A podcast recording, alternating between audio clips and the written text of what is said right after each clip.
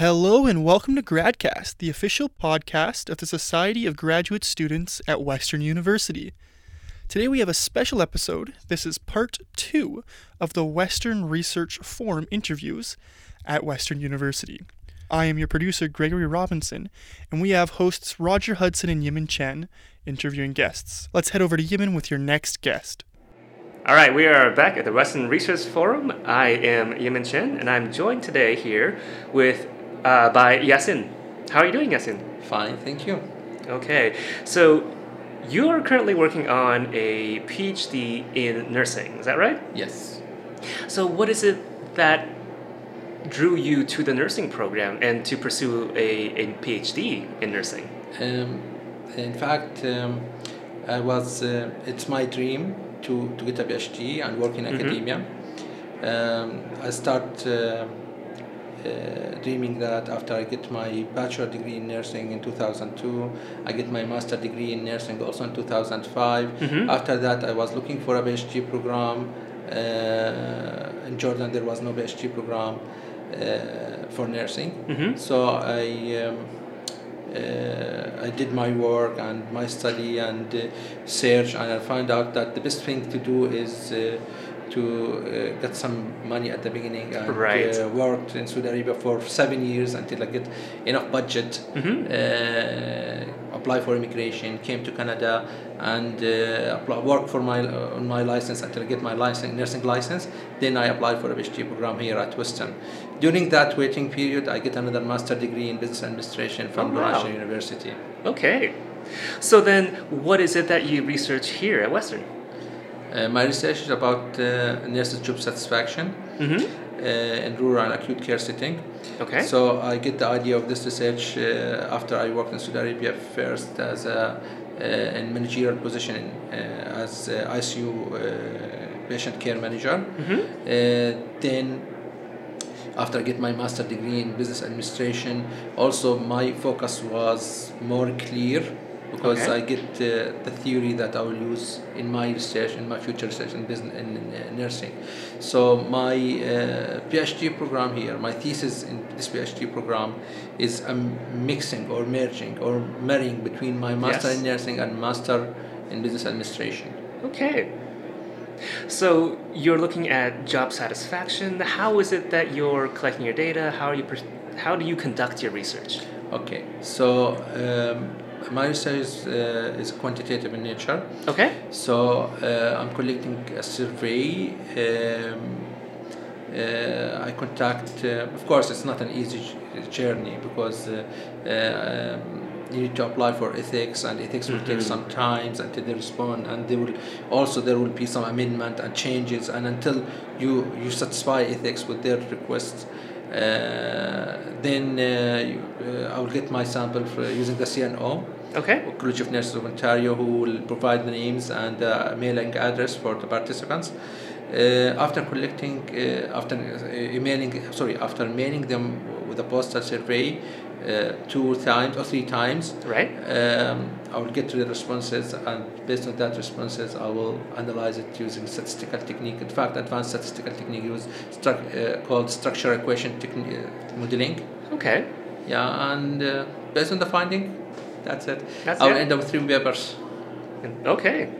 Um, do you have findings, or do you? What, what do you expect to find from your study? Um, uh, I start with my preliminary study, which is now presented here at uh, Western Research Forum, Right. which is uh, um, a systematic review using PRISMA guidelines. According to uh, the finding of this study, which is would be a paper, would be part of my thesis uh, uh, papers. Um, it will. Um, the finding shows that the factors that affecting nurses' job satisfaction in rural and urban settings is not well studied or sta- studied yet. Right. Uh, so there is no study that make uh, such significant uh, contribution to the, to the to the differences between these factors. So, um, uh, but from literature review I saw, and the comparison between the factors during this uh, uh, the systematic review, I found that most uh, uh, studies in rural area focus on intrinsic factors, which is job content factors like recognition, Mhm. like how you like your job, advancement or growth. while the the uh, um, urban setting uh, studies. Um, focus more on extrinsic factors like salary, money, or Okay. uh, policies or working conditions. Uh, it's not like there, there's different perspectives for these studies. Right. So it's very nice to find something that make a mixing or find out the differences between these uh, uh, communities in, in one single study. So the previous studies were all measuring different things, and you're hoping to put it all together. Yes. Either they're focused mainly in urban setting Right. or mainly on uh, uh, rural setting, but not both together. So there are some studies. There's, I cannot say there's no no Right, studies, yeah. uh, but there's some studies, but uh, um, they did not analyze the differences between between the two communities. Okay. They include both communities in one sample, but they're not analyzed. It's not been Ah. analyzed before. All right. So then, what do you hope uh, your contributions? What What do you hope the impact of your work will be when you're done? Yes. So my, the finding of this study hopefully will, will help in uh, uh, providing um, uh, a stage where unions or policy could be changed. So, Mhm. so for example, union can uh, unions, especially nursing union now, uh, can uh, fight for more.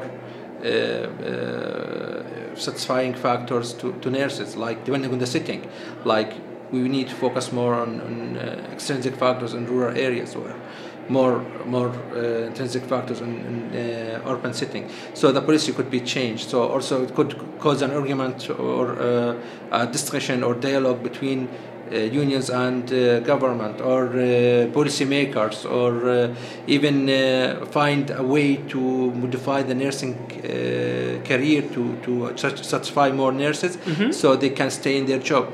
Oh, right. Yeah. Well, thank you very much for sharing your work with us today, Yasin. Welcome. And uh, we wish you all the best of luck in the future. Thank you very much. This is Yimin Chen at the Western Research Forum. Our next guest today is Laura Johnson, who is a PhD student in psychology. Hello, Laura. Hi, Yimin. It's good. It's nice to be here. Awesome. So, your work is in the field of personality and measurement, is that it? That's right. Okay. And can you tell us what were you presenting on today at the Western Research Forum? So today I had a poster uh, presenting some preliminary results from the first stage of my PhD dissertation. Mm-hmm. Um, in general, for my dissertation, I'm interested in developing a scale that assesses prosocial personality traits. Um, in essence, qualities in individuals that make them more likely to behave in ways that benefit others as opposed to benefiting themselves. Okay, so, So- so that's like being nice to people. Essentially, All right. I'd say that's one component of it. Okay. Um, but it's a little bit more multifaceted and more complex than that. Um, my literature review revealed sort of three constructs that I think uh, go together to form a more pro-social trait. Mm-hmm. Um, and that's sort of what my first stage is looking at is whether by developing items or test items for a personality scale, can I demonstrate that the constructs of empathy, compassion, and altruism go together? Okay, so those are the three uh, factors that you identified and are building into scale. Yes. Okay. And defining them has proven to be an interesting challenge All right. since in my field, even within um, re- the empathy research, the compassion research, definitions are inconsistent. There's a lot of overlap, and they haven't even really been studied together. Okay. So some people say that something's empathy, but if you Right. look at the content of their scale, it's actually measuring more compassion, and it really depends on who you ask, and it's been challenging to disentangle. So how would you define these terms, or, or how have you defined these terms in your research? So, in my poster, and Mhm. for the purpose of developing my skill, um, after rev- reading tons of literature Right. and going through different definitions and trying to see what's similar, what's different, uh, for empathy, most researchers divide empathy into what's called affective or emotional empathy Mhm. and cognitive empathy. And so, affective empathy is really driven by this um, process called emotional contagion. So, for instance, if someone's really upset, you might start getting teary eyed as well. Okay. So, you're starting to feel sad in the presence of someone else's strong emotion. Right. Um, the other element, cognitive empathy, is more of an emotion recognition Mm-hmm. Uh, sort of skill or tendency. So being able to read someone's facial expression, being able to sort of to understand what someone else is feeling and thinking in, in terms of emotions. Okay. Um, and then compassion. Yeah. That one is more challenging because it depends on whether you approach it from a more traditional Western perspective of being concerned for others who are suffering, Mhm. wanting to make people feel better, sort of comforting behavior, or whether you come at it from more of an Eastern perspective, which is a newer point of view, which also incorporates, in addition to those elements, um, things like being mindful and emotionally present. Okay. Um, so as opposed to turning away from your friend who's being upset, actually engaging with them and approaching them, and having that be part of the comforting behavior. And then in terms of altruism, Mhm. that one is probably the most was the most challenging to define in terms of my study, Okay. since for one for one there's not really a lot of trait empathy discussion, and there's also some depending on your field. Uh, I know there's some philosophers who would argue that altruism does not exist in people, Okay. uh, yeah. which is a little bit beyond the scope of uh, my work in terms of the philosophy or broader discussion. But I would say that people who are altruistic feel good when they help others. Mhm. They believe that helping others is the right thing to do. And then, perhaps more obviously, they report that they do behave in ways that benefit other people, like volunteering their time. Okay. So then, what is it that drew you to this this area of study? Why? What's your interest in pro pro socialism?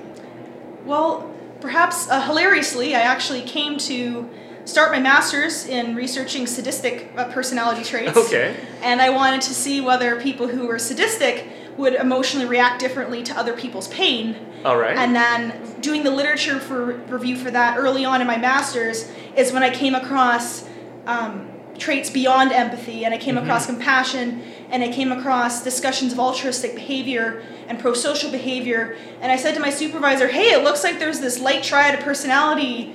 going on and he thought that was a great idea and then i started diving into that instead so, So- i'm still interested in the dark side but i want to see the light side too okay. So you called it a light triad.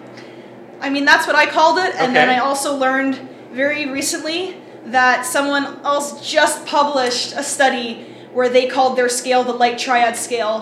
So I'll have to oh. call my scale something else, which is frustrating, but it happens.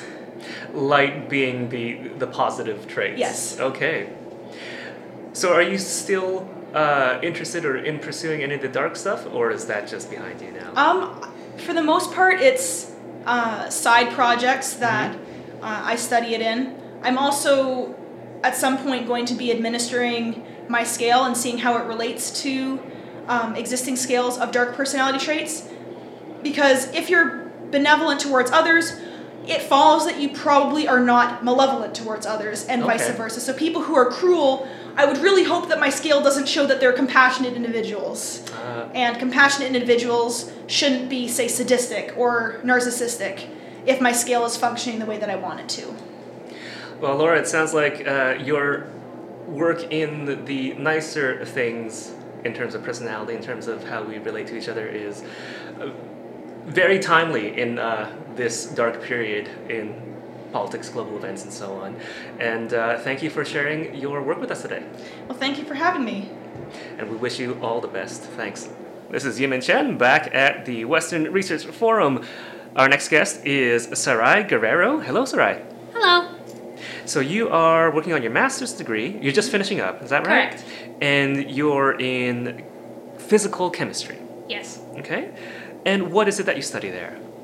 I am lo- I am specifically studying computational and theoretical chemistry. Okay. So that is using computation uh, theo- computers Mhm. and computer hardware to look at problems that typically can't be answered through experiments or experimental results that need a more atomistic view for verification.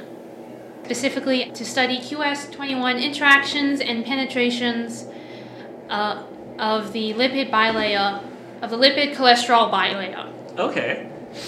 So the kind of little example I'm Yeah. using is imagine you have an elephant and you're trying to get it to do something. All right. Let's say bring something up a hill. Okay. The elephant is perfectly capable of bringing let's say a box up a hill all by itself. Right. But if you give the elephant an elevator, it would be Yeah. or escalator, whatever. It's going to be able to do the job a lot faster or a lot better. All right. So in this case, that elevator or escalator or transporter Okay. or whatever Yeah. would be more could be what are called uh, agent a event agents or immunoagent Okay. agents such as the saponin QS21 which my work is currently look, like, looking at Okay.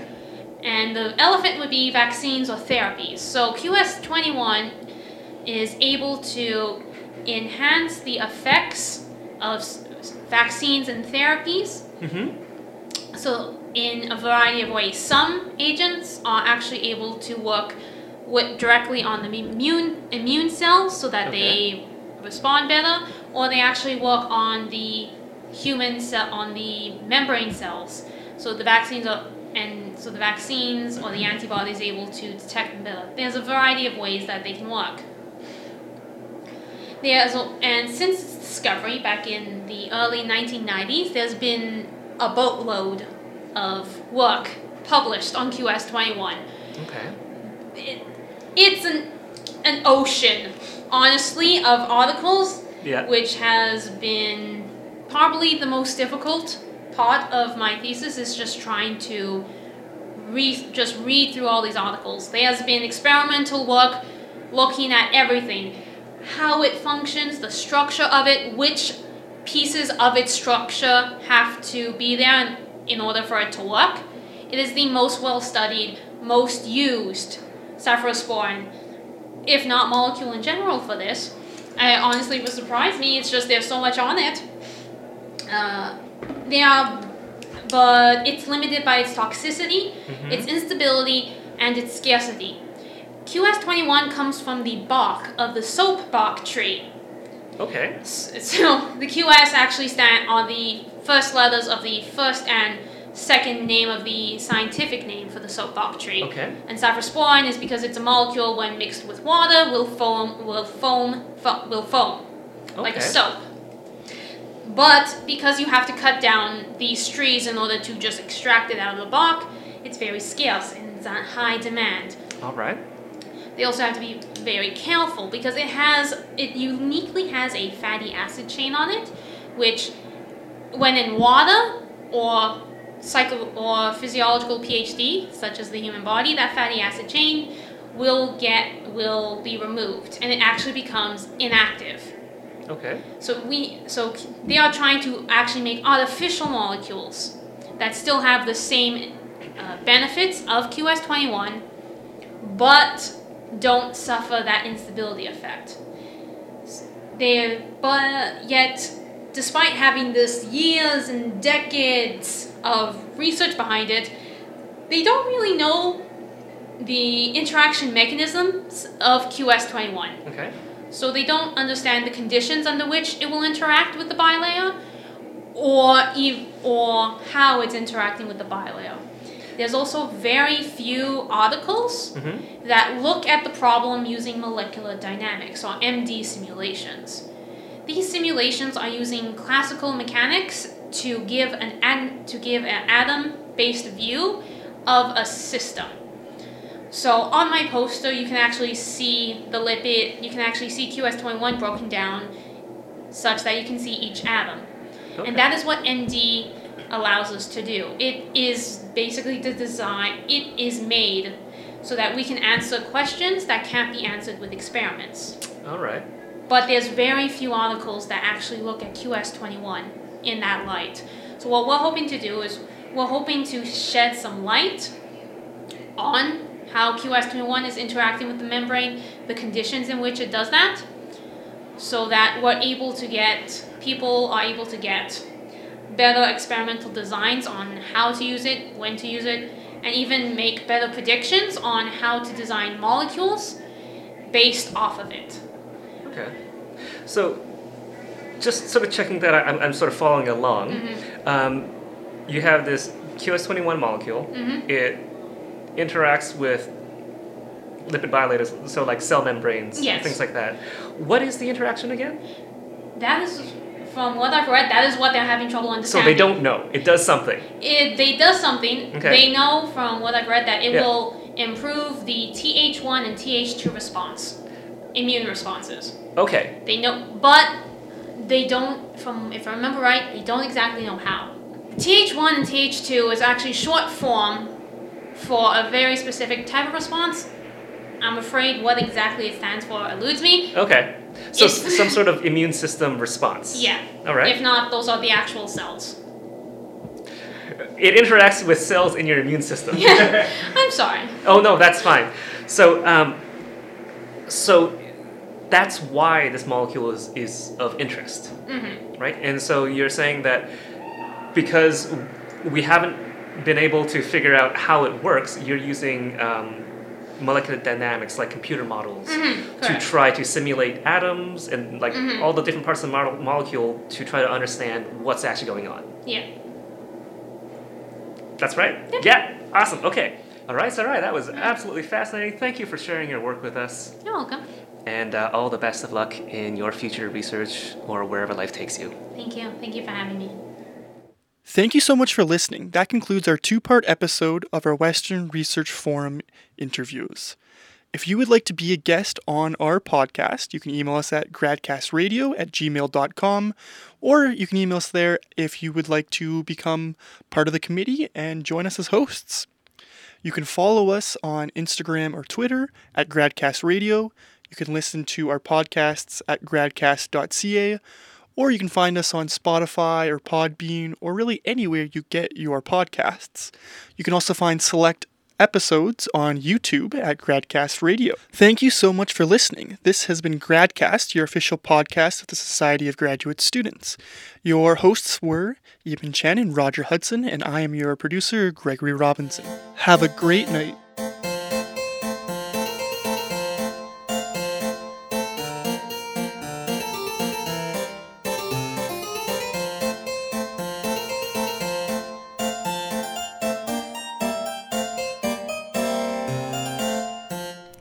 The Gradcast theme tune has been composed for us by Matthew Becker.